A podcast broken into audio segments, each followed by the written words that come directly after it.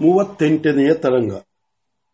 ದಂಪತಿಗಳು ನಿರ್ವಿಷಾಯಾನಂದವನ್ನು ಪಡೆದವರಂತೆ ಕಾಲ ದೇಶಗಳನ್ನು ಮರೆತು ಎಲ್ಲಿಯೋ, ಯಾವುದರಲ್ಲಿಯೋ ಲೀನವಾಗಿ ಹೋಗಿದ್ದರೂ ಜಗತ್ತು ಕಾಲವನ್ನು ಮರೆಯಲಿಲ್ಲ. ಭಗವಾನ್ ಸೂರ್ಯದೇವನು ಎಂದಿನಂತೆ ಅಹಸ್ಕರನಾಗಿ ಪೂರ್ವ ದಿಶೆಯನ್ನು ಅಲಂಕರಿಸುವ ಸುವೇಳೆಯು ಬಂತೆಂದು ಕೋಳಿಯು ಜಗತ್ತನ್ನು ಎಚ್ಚರಿಸಿತು. ಯೋಗಿ ಭೋಗಿಗಳಿಬ್ಬರಿಗೂ ಏಕಸಮವಾಗಿ ಪ್ರಿಯವಾದ ಆ ಕಾಲದಲ್ಲಿ ಎಚ್ಚೆತ್ತ ವಿಶ್ವಾಮಿತನು ಕಾಂತ ದೇಹದ ಗಾಢಾಲಿಂಗನವು ಇನ್ನೂ ಸಡಿದ, ಸಡಿಲವಾಗದಿರಲು ಅದನ್ನು ಹಾಗೆಯೇ ಅನುಭವಿಸುತ್ತಾ ಎಚ್ಚರವಾಗಿದ್ದರೂ ಕಣ್ಣು ಬಿಡಲಾರದೆ ದಿನ ದಿನವೂ ಇಷ್ಟಾಪೂರ್ತ ಕರ್ಮಗಳನ್ನೆಲ್ಲ ಮಾಡುವುದು ಇದಿಷ್ಟೇಕೆ ತಾನೆ? ಸ್ವರ್ಗದ ವೇಶ್ಯಾಂಗನೆಯರೇ ಭೋಗಕ್ಕಾಗಿ ತಾನೆ? ಅದೇ ಇಲ್ಲಿ ಬಂದಿರಲು ಈ ಕರ್ಮಗಳ ಕಷ್ಟ ನಿಷ್ಠೂರಬೇಕೆ ಎಂದು ಮುಂತಾಗಿ ಆಲೋಚಿಸುತ್ತಿದ್ದಾನೆ. ಆತನ ಮತ್ತೊಂದು ಮನಸ್ಸು, ನಿನಗೆ ಕರ್ಮಗಳು ಬೇಕಾಗಿಲ್ಲ, ಆದರೆ ಲೋಕರಕ್ಷಣ ಭಾರವನ್ನು ಹೊತ್ತಿರುವವರಿಗೆ ಬೇಕಲ್ಲ. ನಿಮ್ಮಂತಹವರಿಗೆ ಕರ್ಮ ವಿನ್ಯಾಸ ಮಾಡಿದರೆ ಅವರ ಗತಿಯೇನು ನಿಮ್ಮಂತಹ, ನಿಮ್ಮಂತಹವರೇ ಕರ್ಮ ವಿನ್ಯಾಸ ಮಾಡಿದರೆ ಅವರ ಗತಿಯೇನು ಎನ್ನುತ್ತದೆ. ಕೊನೆಗೆ ಸಿದ್ಧಾಂತವಾಗಿ ಹೋಗುತ್ತು, ಹೋಯಿತು. ಇವಳಿಗೆ ವರ ಕೊಟ್ಟಿದ್ದೇನೆ, ಇವಳ ಸಹವಾಸವು ನನಗೂ ಬೇಕೆನ್ನಿಸುತ್ತದೆ.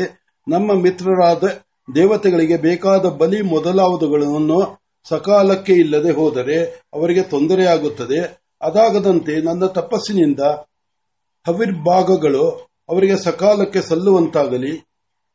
ಯಾರಿಗೂ ತೊಂದರೆ ಇಲ್ಲದೆ ಇನ್ನಷ್ಟು ಕಾಲ ನಿರಾಂತಕವಾಗಿ ದಾಂಪತ್ಯ ಸೌಖ್ಯವನ್ನು ಅನುಭವಿಸಲು ಅನುಕೂಲವಾಗಲಿ. ಆ ಸಿದ್ಧಾಂತವು ರೂಪುಗೊಳ್ಳುತ್ತಿದ್ದ ಹಾಗೆಯೇ ಮುಗಿದಿದ್ದ ಕಣ್ಣಿಗೆ ಮತ್ತೆ ನಿದ್ದೆ ಬಂತು. ಅಥವಾ ಬಂದ ಹಾಗಾಯಿತು. ಅಲ್ಲಿ ಒಂದು ಸಣ್ಣ ಕನಸು. ಆ ಕನಸಿನಲ್ಲಿ ಮತ್ತೆ ಮೋಹನೆಯಾದ ಮೇನಿಕೆಯು ಮೋಹಪ್ರಸಾದವನ್ನು ಬೇಡುವುದಕ್ಕಾಗಿ ವ್ರತ ಮಾಡಿದ್ದಾಳೆ. ಪ್ರಸನ್ನನಾಗಿ ವಿಶ್ವಾಮಿತನು ಆ ವರವನ್ನು ಕೊಡಲು ಕೈ ನೀಡಿದ್ದಾನೆ. ದೇವತೆಗಳೆಲ್ಲರ ವಿಷಣ್ಣರಾಗಿ, ದೀನರಾಗಿ ತಮಗೆ ನ್ಯಾಯವಾಗಿ ಸಲ್ಲಬೇಕಾದ ಏನೋ ತಪ್ಪಿ ಏನೋ ತಪ್ಪಿ ಹೋದವರಂತೆ ಸಪ್ಪೆ ಮುಖ ಹಾಕಿಕೊಂಡು ನಿಂತಿದ್ದಾರೆ. ಆಗ ಕೌಶಿಕನು, ಇಲ್ಲ ಇಲ್ಲ, ಇಗೋ, ನಿಮ್ಮದು ನಿಮಗೆ. ಇವಳದು ಇವಳಿಗೆ ಎಂದು ಏನೋ ಭಾಗ ಮಾಡುತ್ತಾನೆ. ದೇವತೆಗಳು ಸಂತೋಷಪಟ್ಟು ನಿನ್ನ ತಪಸ್ಸು ಅಕ್ಷಯವಾಗಲಿ ಎಂದು ಹರಿಸುತ್ತಾರೆ. ಬೇನೆಕೆಯು ಸಂತೋಷದಿಂದ ಸೊಕ್ಕುವ ಹಾಗೆ ಆಗುತ್ತಿದ್ದಾಳೆ. ಹಿಂದಿನಿಂದ ಯಾರೋ ಮುದುಕರು ಹಿಂದಿನ ಯಾವುದೋ ಕಲ್ಪದವರು ಕಲ್ಪವೃಕ್ಷ ಕಲ್ಪಕಲ್ಪಗಳ ತೆರೆಗಳನ್ನು ಹಾರಿಸಿಕೊಂಡು ಬಂದವರಂತೆ ಎದುರು ಬಂದು ಸಿದ್ಧಂ ಸಾಧ್ಯಾಯ ಕಲ್ಪ್ಯತೆ. ಎಂದು ಗುಡುಗುತ್ತಾರೆ. ದೇವತೆಗಳು ಆ ಭವ್ಯ ಮೂರ್ತಿಯ ಎದುರಿನಲ್ಲಿ ವಿನೀತರಾಗಿ ನಿಂತು, ನಮ್ಮ ರಹಸ್ಯವನ್ನು ನೀನೊಬ್ಬನು ಭೇದಿಸುವುದು ಸಾಲದೆ ಎಂದು ಕೇಳಿಕೊಳ್ಳುತ್ತಾರೆ. ಆ ಮಹಾಪುರುಷನ ಗರ್ಜನೆ, ದೇವತೆಗಳ ಪ್ರಾರ್ಥನೆ, ಇವುಗಳಲ್ಲಿ ಅವಿಸನ್ನತೆ ಅಗ್ನಿಯಲ್ಲಿ ವಿನಿಯೋಗಿಸುವ ದೀಕ್ಷಿತನಂತೆ ವಿಶ್ವಾಮಿತನು ಮೇನಕೆಯನ್ನು ವಿಸರ್ಜನೆ ಮಾಡಿದ್ದಾನೆ.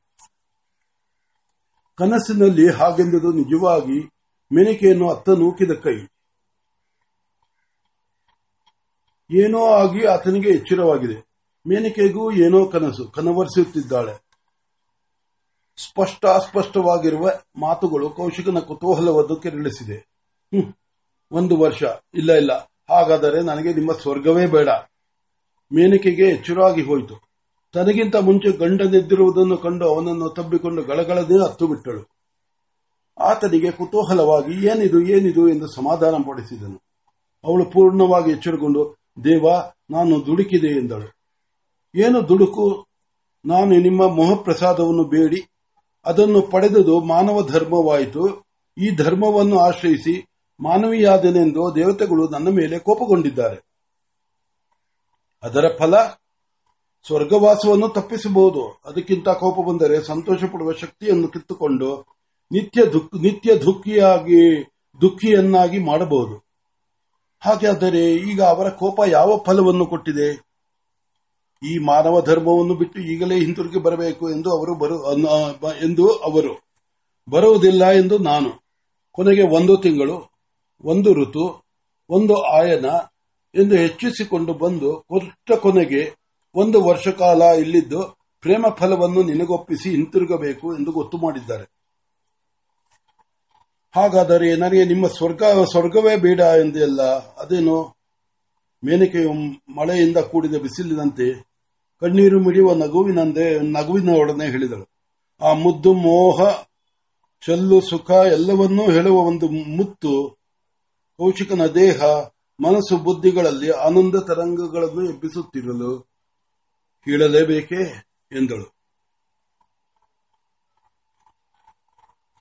ಬಲವಂತ ಮಾಡಿದರೇನೇ ಹೇಳುವುದು ಎಂಬ ಅರ್ಥ ಧ್ವನಿಯಲ್ಲಿ, ಮುಖಮುದ್ರೆಯಲ್ಲಿ, ಅಂಗಭಂಗಿಯಲ್ಲಿ ಸ್ಪಷ್ಟವಾಗಿ ಕಂಡು ಬರುತ್ತಿತ್ತು ಕೌಶಿಕನು ರಸಿಕತನದ ತುಂಟಾತನವನ್ನು ಮರೆತು ಬಂದದ್ದನ್ನು ಹಿಂತಿರುಗಿಸಿಕೊಟ್ಟು, ನಿನಗೆ ಮನಸ್ಸಿಲ್ಲದಿದ್ದರೆ ಬೇಡ, ಕಷ್ಟವಾದರೆ ಕೂಡದು, ಆಯಾಸವಾದರೆ ಅದು ಹಾಗಿರಲಿ ಎಂದು ಹೇಳಿದನು.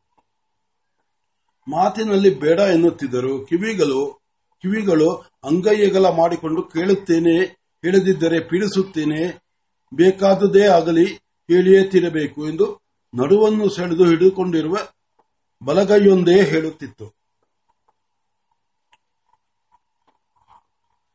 ಮೇಲೆ ಬೇಡವೆಂದರೂ ಬೇಕು ಬೇಡವೆನ್ನುತ್ತಿರುವ ಮನೋಭಾವವನ್ನು ಕಂಡು ಮೇನಕೆಯು ಸುಪ್ರೀತಳಾಗಿ ಪ್ರಿಯನ ಮುಂಗರಳನ್ನು ನೇವರಿಸುತ್ತಾ ಸ್ವರ್ಗದಲ್ಲಿ ಸಿಕ್ಕಿದ ವಸ್ತುವೊಂದು ಸಿಕ್ಕಿದೆ, ಅದನ್ನು ಬಿಟ್ಟು ಬಂದು ಬಿಡು ಎಂದರು.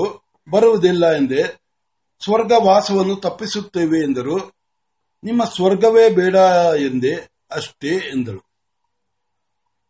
ಕೌಶಿಕನಿಗೆ ಸಂತೋಷ ಸಾಗರದಲ್ಲಿ ತಾನೊಂದು ಕಲ್ಲು ಸಕ್ಕರೆಯ ತುಂಡಾಗಿರುವಂತೆ ಭಾಸವಾಯಿತು. ಏನು ಹೇಳುವುದಕ್ಕೆ ತೋರದೆ ಪ್ರೇಮ ಫಲ ಎಂದರೇನು ಎಂದು ಕೇಳಿದಳು. ಮೇನಿಕೆಯು ಸ್ತ್ರೀ ಸಹಜವಾದ ನಾಚಿಕೆಯನ್ನು ಅತ್ತಿಟ್ಟು, ಒಂದು ಮುತ್ತು ಇಟ್ಟು, ಒಂದು ಮಗು ಎಂದಳು. ಎಂತಹ ಮಗು? ಹೆಣ್ಣು. ಅದೇನು ಹೆಣ್ಣು? ಹೆಣ್ಣಿನ ಮೋಹ ಹೆಚ್ಚಾದರೆ ಹೆಣ್ಣು. ಗಂಡಿನ ಮೋಹ ಹೆಚ್ಚಾದರೆ ಗಂಡು. ಪೋಷಕನು ಏನೂ ಹೇಳಲಾರದೆ ಭಾವಾಂತರ ಶೂನ್ಯವಾಗಿ ಮೋಹನ ಪೂರ್ಣವಾದ ಮನಸ್ಸಿನಿಂದ ಮಡದೆಯ ಮಗ್ಗುಲಲ್ಲಿ ಸೇರಿಕೊಂಡನು. ಅವಳು ಬೇಡವೆನ್ನಲಿಲ್ಲ.